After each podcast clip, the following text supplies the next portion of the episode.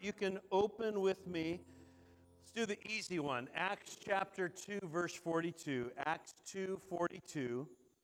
And then open to Matthew chapter 26, and we're going to look at verse 26 through 30. Acts 2, 42. Matthew chapter 26, verse 26 through 30.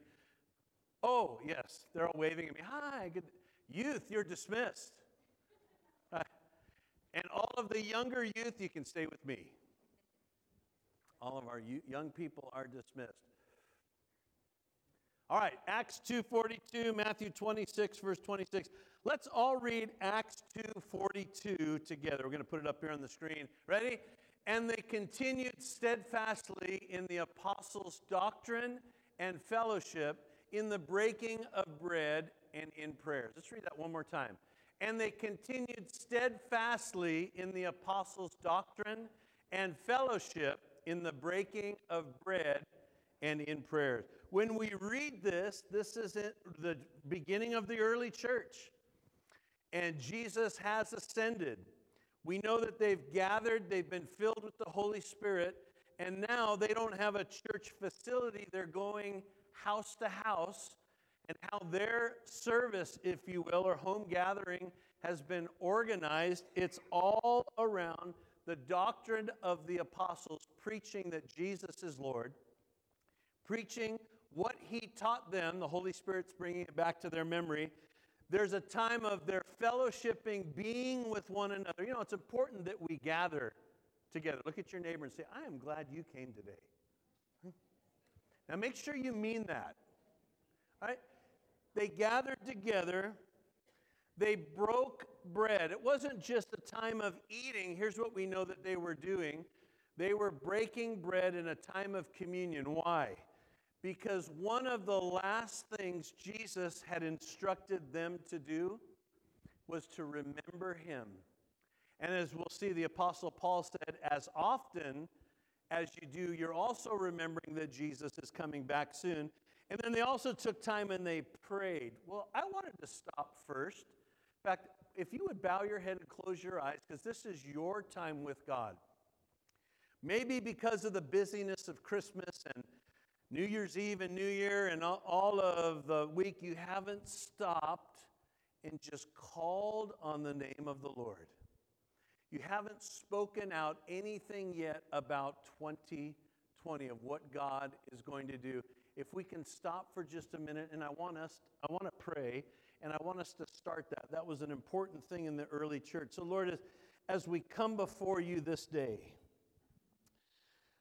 Lord we know that uh, you are the one that orchestrated the times and the seasons. You live outside of time. Yet for us, you have plans and purposes for our heart this year. You have plans and purposes for our family and family members. You're the one orchestrating and working on behalf of our employment, our businesses, the things that we do. You're also the God we can call to for health and healing. And so, Lord, as we start this year off, every heart has a call, I know today. And so, Lord, we call on you and even in the next few days and weeks, Father, would you purpose it in our heart that we can proclaim things over our life for this year? The things that we want to see changed because you've spoken for it to change. Things that we would humble ourselves in because you've told us to humble ourselves and to do it. And Father, I pray that in our hearts, each and every one of us, this year. Grow spiritually with you, connected with you, listening to the voice of the Holy Spirit. Father, that your words come out of our, our hearts and out of our mouths. And yet we would also do what Jesus told the disciples to do and passed it on to the early church. Let us this year be witnesses. Not just to the easier ones, but Father, wherever you send us to go, let us be your witnesses, we pray. Let us be people this year led by the Holy Spirit, directed. that you're ordering even our steps. And Father, I even pray in this time that we have together and even in the breaking of bread, our spiritual eyes are going to be open. And we pray these things in Jesus' name. And everyone said, Amen. Um, in fact, let me jump ahead here to Matthew 26, and I'll come back for a minute. Matthew 26. If you were to only have a few hours with the very ones you loved, and you wanted to pass on to them something, what would you say, right? Because it would be very important. The, it's the last words that you would want to say. You'd want to think about that. What would you want to leave to your kids? What would you want to say that they would grasp? What was, you know, probably many of us would start off and we'd say, hey, I'm sorry for when I did this. But what would we want to deposit? What would be the last things that we would say? Uh, if you make a note, you can look at it because in uh, Matthew, Mark, and Luke, we get a picture of the Last Supper of this time of communion.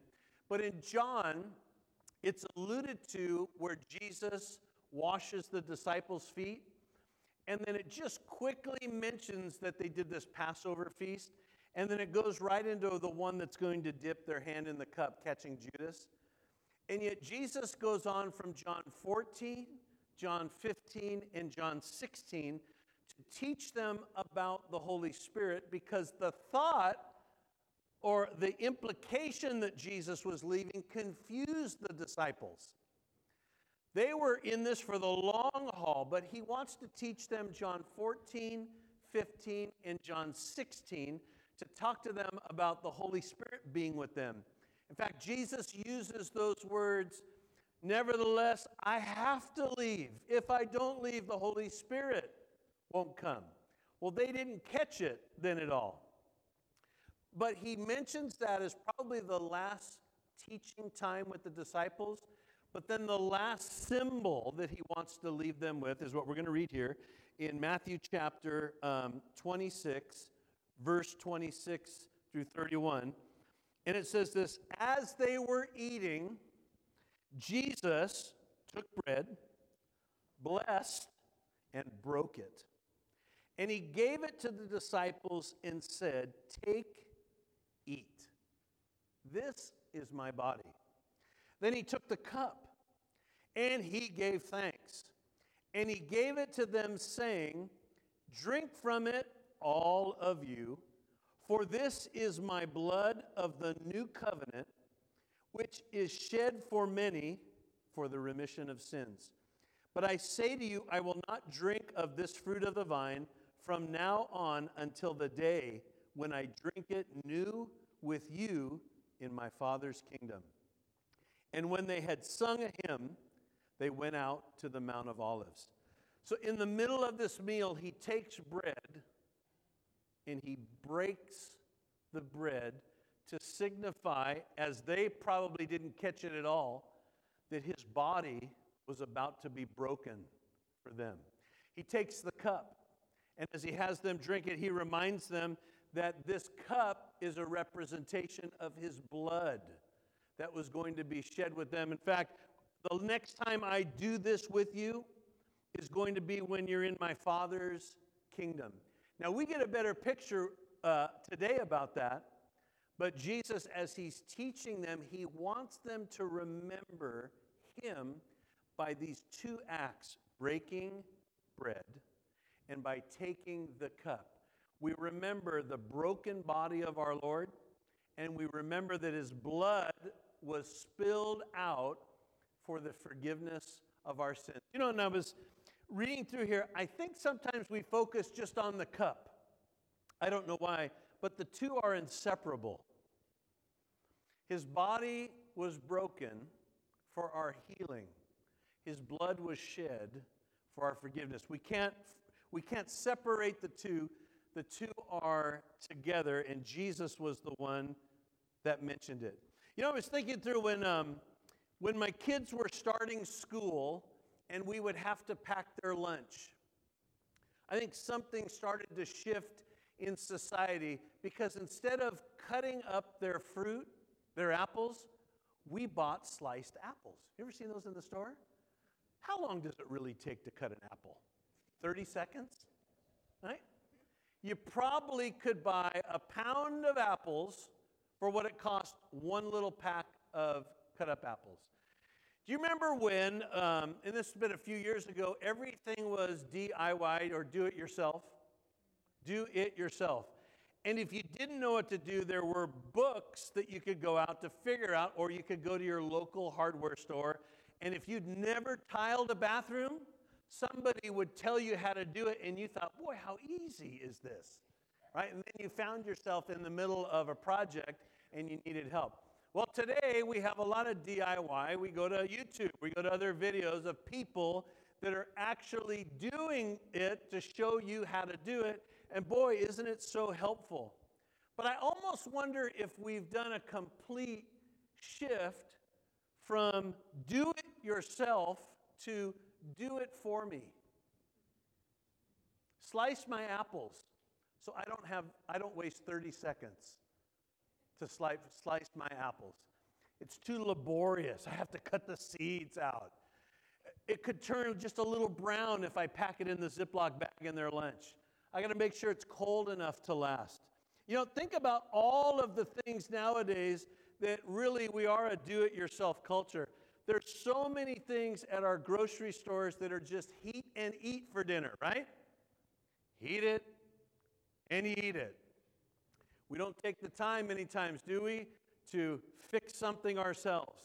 It's easier for somebody else to cook it and for us to drive through and pick it up than it is for us to do it. And that kind of spills over into everything. Think about, um, I always crack up at these shaving clubs. I can sign up for a club and they ship the razors to my house. I don't go have to go out and buy a razor. Think of all the things you don't have to go out. I don't have to go out and buy a razor. I can subscribe to a shave. What about the newer one, the clothing clubs? They send clothes to your house and you can try them on. If you don't like it, you put them back in the box and send it on out. I guess does that work maybe for, for some of you? Everything seems to be something that is do it for me. Has that spilled maybe over into our spiritual life? that we become people that are dependent on something else, uh, that we won't take the time to dig in ourselves. Do it, oh, I watched this great teaching on YouTube or something, and yet I'm not actually acting it out in my life. Or I'm listening to this one worship song, and it's a do it for me. I don't really, I just like it. I'm not really entering into some heart of worship but it's a, you know, do it for we. Have we allowed that to creep in that we need to get back into the do it yourself? Do it yourself. Dig, dig back in. Jesus was hands on with communion, right? He was hands on, the broken bread and the body. There's a reason that we come together on Sunday. We're told to do it, do it often. In fact, we're told not to uh, forsake the assembling of ourselves together. There's a reason we come together. There's a reason we open up God's Word. We're to do it often. In fact, many times. Don't forsake it. We're doing it ourselves because it's what Jesus said to do. I was uh, listening to this pastor that um, because of the churches that they have, he actually films his sermon during the week, and then they just show it at video on Sundays. And I thought, oh, that's kind of interesting. I'm going to do that from now on. I'm just going to film it on. So next Sunday, uh, I think I'm going to try skiing on Sunday. So please come, because I'm going to have a video up of me on Sunday waving to you to make sure. No, do you like that? All right. All right. Darn I wouldn't do that. now, they're reaching people, right? I, I always think of the Apostle Paul with like the tools of today. I wonder how the Apostle Paul, he was so passionate about getting God's word out. I wonder what tool he would use today to reach out. That was his heart, to reach out to people. We're not to forsake. In fact, we read that Acts 2:42 they came together. There's something about coming together. It's one thing that if we talk on the phone, that's great. You text a little bit, that's okay. We send something on Messenger, but there's nothing like face to face. God's heart for us is a face to face. Right? He sent his son to be a face that could connect with people, who'd walk alongside of us, walk the same dust, work in the same places to be alongside of us. And Jesus now wants to uh, remind them this is something I want you to do and do often. You know, I was going through the scriptures. In fact, let me read this Matthew 28 18 through 20. Matthew 28, um, the Great Commission. In fact, we read it at the end of Mark chapter 16, very similar. But it says, And Jesus came and spoke to them, saying, All authority has been given to me in heaven and on earth. Now, he's risen from the dead. All authority has been given to me on heaven and on earth. Go, therefore, and make disciples of all the nations, baptizing them in the name of the Father and the Son and the Holy Spirit, teaching them to observe all things that I have commanded you. And lo, I am with you always, even to the end of the age. In fact, if you take this verse, if you take Mark and a couple other teachings, really, if we were to break it down, Jesus wants us to go and be witnesses everywhere in the world or whatever the world looks like for us. In Acts 1 8, he says, Go to your Jerusalem, your Judea, your Samaria, and to the ends of the earth. I always like to think, go to the city that you live in, go to the county, go to the cross cultural areas, go around the world. Wherever God has called you, go and be a witness, but don't stop baptizing people. Don't stop witnessing to people. Don't stop being a disciple and also making disciples. Well, here's a good one for us, all of us in 2020. We're all supposed to be a disciple of the Lord. And a disciple follows the teacher. We're to follow the very teachings and the actions that Jesus did. In fact, tell your neighbor, this is easy for you this year. Just be like Jesus. Right? Easy? It's not easy, is it? No, he says, no, daily uh, you need to take up the cross and follow me. Paul says you need to crucify your flesh once a year on January. Oh, no, no, when is it? Every single day you crucify this flesh. You bring it back into alignment with what God had to say. Am I his disciple? Well, as we read that, one of the things that he also established with them is communion. We do it together once a month, but it doesn't mean you can't do it at home. In fact, I'd encourage you to always have some type of grape juice or something in your house. You're going to pass it by the grocery store, right? And all you do it yourself yourselfers, you can order it online and have it shipped to your front door.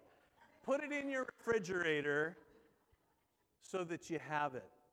So when there are times, often, that you also stop and that you receive communion to focus back in on the broken body of Jesus and on the forgiveness that he did.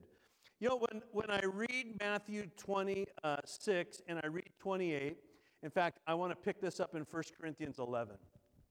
1 Corinthians 11. Now, of the couple of times, how many of you had a mom that could get mad?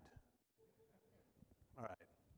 And it wasn't mad because she was just mad. You just did something to set them off. Anybody have that? I mean, you just did something.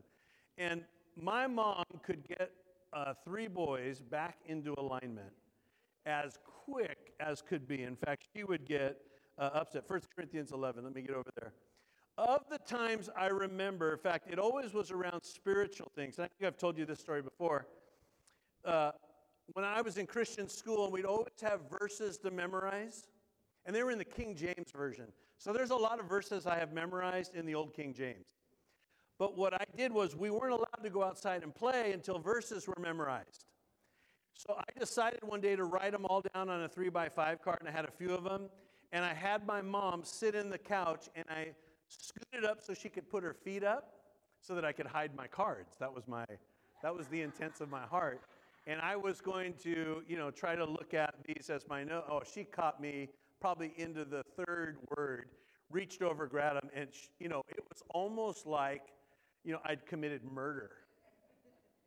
You lied about God's holy scriptures. Get in your room. You know, and I, my kids laugh now that we would actually get sent to our room without dinner, right? I mean, that's like, what? Mom would do that? Yeah. Yeah, well, we, you know, we deserve it. The second time I remember my mom, uh, probably the most upset, we had gone to an Episcopal church in Monte. And I figured out that the father, he called him the father, when he would do communion, we did communion every Sunday, but he would mix wine and water. So we figured out that it wasn't grape juice as kids because it was open, and this was every week. And so every week, when it came and you would sip the goblet, I would go. I was probably nine or 10. I just did it every week. And then I did it with my mom next to me. I wasn't even thinking. And he poured it first because she was next. You know, kids do. Oh, let me tell you, she looked at me right then as if my son just committed the unpardonable sin and he's going straight to hell after the service. That's how I felt. She opened the Bible for me later that afternoon, and this is what we read. In fact, I wanted to read this uh, to you 1 Corinthians chapter 11, verse 17. Now, in giving these instructions, look what Paul says I do not praise you, since you come together not for the better, but for the worse. This is the Bible, right? Mean, we're all reading out of the Bible, right? This isn't. I'm not here to praise you. I, I'm hearing that you're not coming together for the better, but for the worse. For first of all, when you come together as a church, I hear that there are divisions among you, and in part, I believe it. For there must also be fractions among you, that those who are approved may be recognized among you. Therefore, when you come together in one place, it is not to eat the Lord's Supper. For in eating, each one takes his own supper ahead of others, and one is hungry and the other is drunk. What? Verse 20 starts out with, What? Do you not have houses to eat or drink in? Do you despise the church of God and shame to those who have nothing? What shall I say to you? Shall I praise you in this? Look what he says. I do not praise you. Let me stop right there. So, um, twice a month, we have food and fellowship time. Well, evidently, in the early church, this was before service. Well, there was people that showed up early, right? They were hungry, they were going to show up early, and they ate all the food. And so when everybody else showed up, there was no food. And then some people, when they showed up, they're already drunk. So here's this like before, and then the, the Lord's Supper is out there, and people are eating that. And Paul evidently has caught wind from somebody, and he is blown away. And he's writing this not to praise them, he's going to set in order how they should act when it's a time of communion. So my mom's reading this to me, right? Letting me know, you know, you, you can't. And I remember I was like, oh, God, forgive me, right? You know, I'm doing all these wrong. Well, we need to hear this, right? That's what the word does to us. It instructs us. So he goes on to put these things back in place. Look what he says in verse 23 For I received from the Lord that which I also delivered to you that the Lord Jesus, on the same night in which he was betrayed, took bread. And when he had given thanks, he broke it and said, Take, eat, this is my body, which is broken for you. Do this in remembrance of me. In the same manner, he took the cup after supper, saying, This cup is the new covenant in my blood. This do as often as you drink it in remembrance of me. Listen to verse 26. For as often as you eat this bread and drink this cup, you proclaim the Lord's death until he comes. In fact, I wrote in my notes the word you proclaim. What are you proclaiming over your life in 2020? What are you saying about your life? Well, let's get back to what God says. In fact, as we read this, as often as you do it, you proclaim the Lord's death till he comes. When are we to stop doing communion? When he comes. And somehow, after he comes, he mentions we're going to do it anew with him in his Father's kingdom. It's going to be one of those things that we do to remember. Why will Jesus, for all eternity, have the scars in his hand and his feet and his side? Is it to make to belittle us that we always are in fear of? No, it's to show us what he did. That for all eternity we will understand the sacrifice that he became for us. Not to belittle us, but for us to understand the power of worshiping him and the sacrifice that he made. Notice he says, As often as you do this, you proclaim the Lord's death. You know, as we, we come to communion time and we take the bread and we break it, I encourage you that you would proclaim over your life the very thing that you're believing God to heal you from. As we take the cup, that you would proclaim over your life. Thank God I have been forgiven for my sins, 1 John 1 9. And if there's any struggles, addictions, anything that you're proclaiming that you're an overcomer this year, that those things will, will be broken. In fact, you know, early on in Gal- or after in Galatians, Paul says these type of things again. These things I didn't receive from man. I received these things from God. Because remember, the Apostle Paul wasn't in the upper room. But the Lord impressed on him to write, to set these things in order, that as often as the church gathered, they would proclaim the Lord's death and remember him. In fact, you can read this later. You can write it down Matthew 26 um, and Luke 22 when Jesus talks about his body broken. Well, how badly was his body broken? Severely beaten the crown of thorns placed on his head, whipped 39 times, spit upon, mocked. We sang that song. He's high and lifted up. When he was high and lifted up on the cross, nobody gave him any praise. In fact, they despised him the more. He was speared in the side.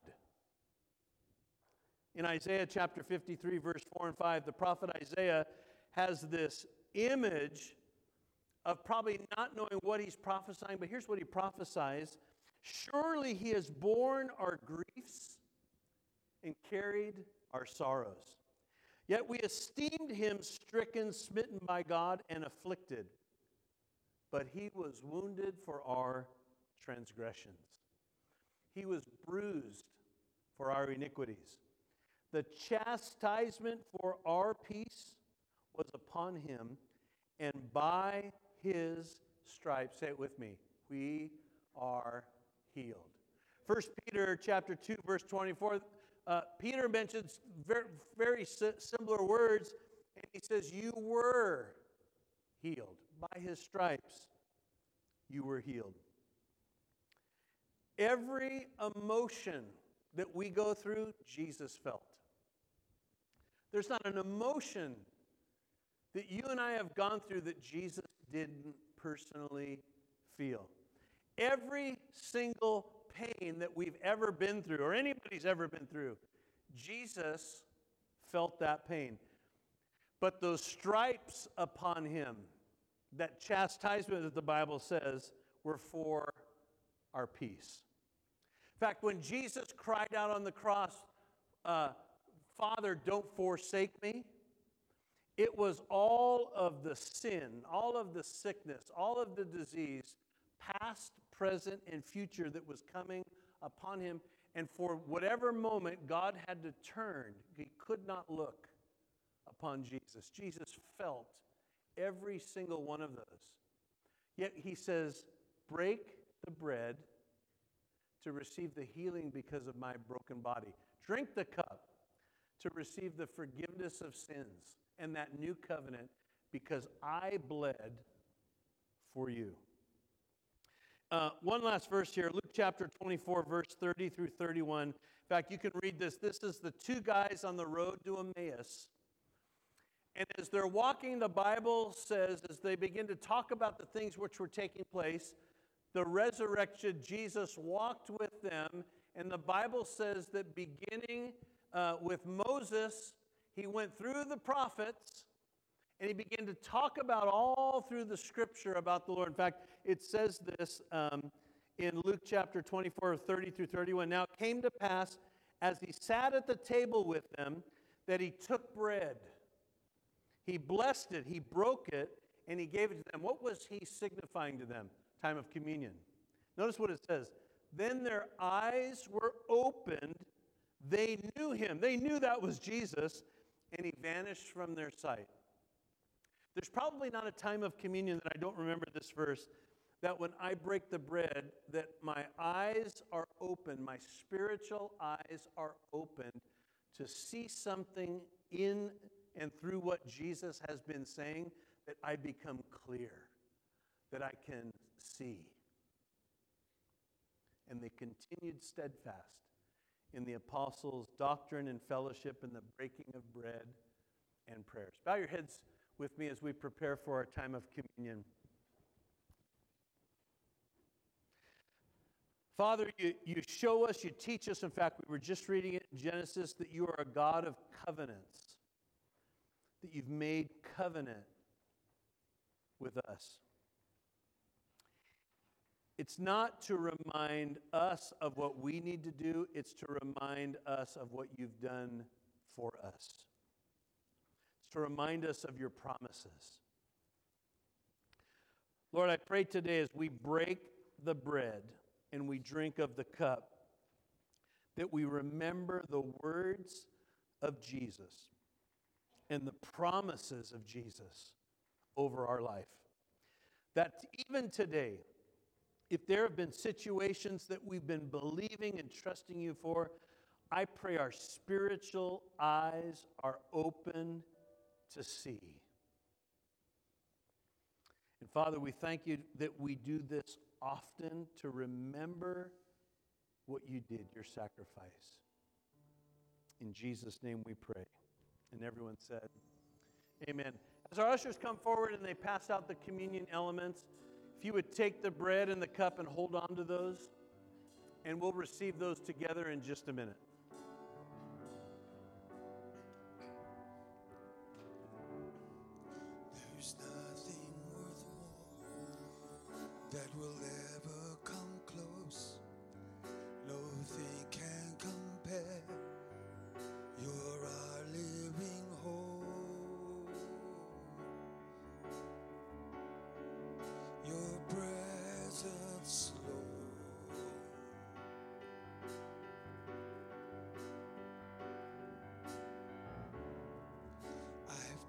Tasted and seen of the sweetest of love, where my heart becomes free and my shame is undone.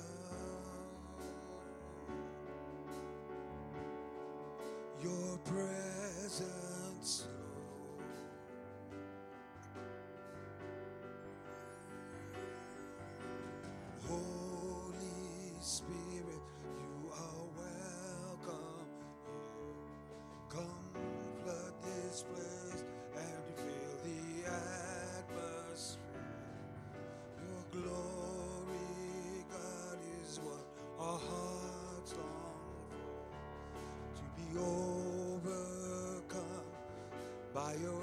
desert's low.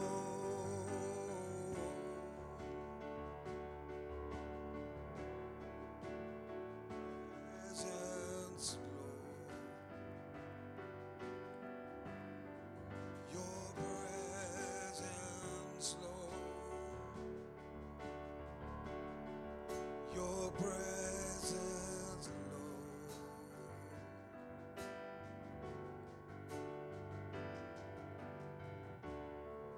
There's nothing worth more that will ever come close. Nothing can compare. You're our living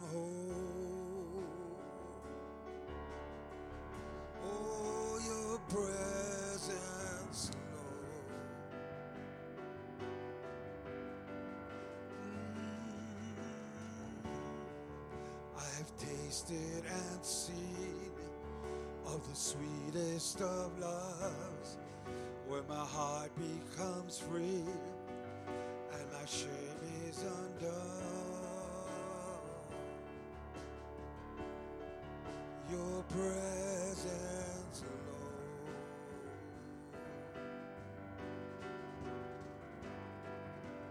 Lord. Holy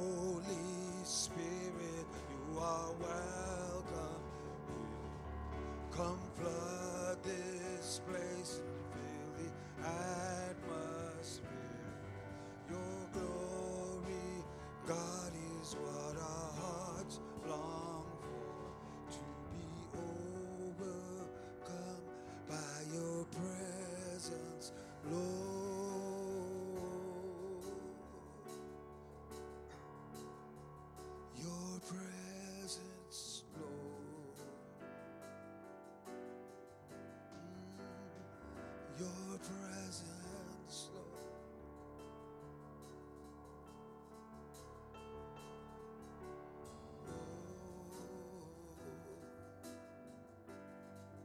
Your presence, Lord.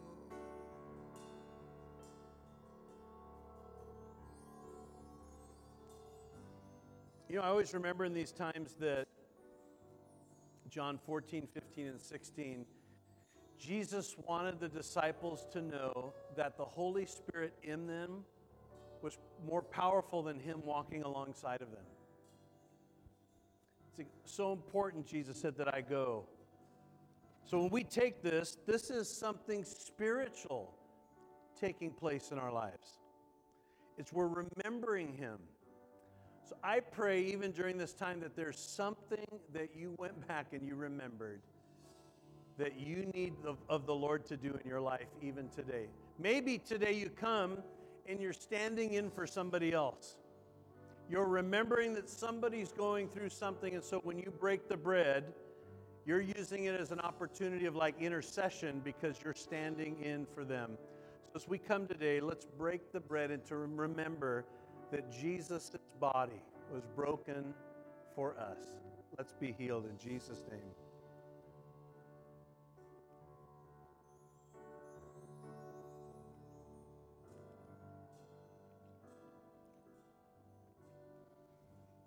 You know, when I take the cup, I remember not only is it forgiveness of sin, but it's also forgiveness and healing from sin nature. That's what we read early on in Genesis. Everything shifted to a sin nature. Well, we're told and commanded we're to have a righteousness nature.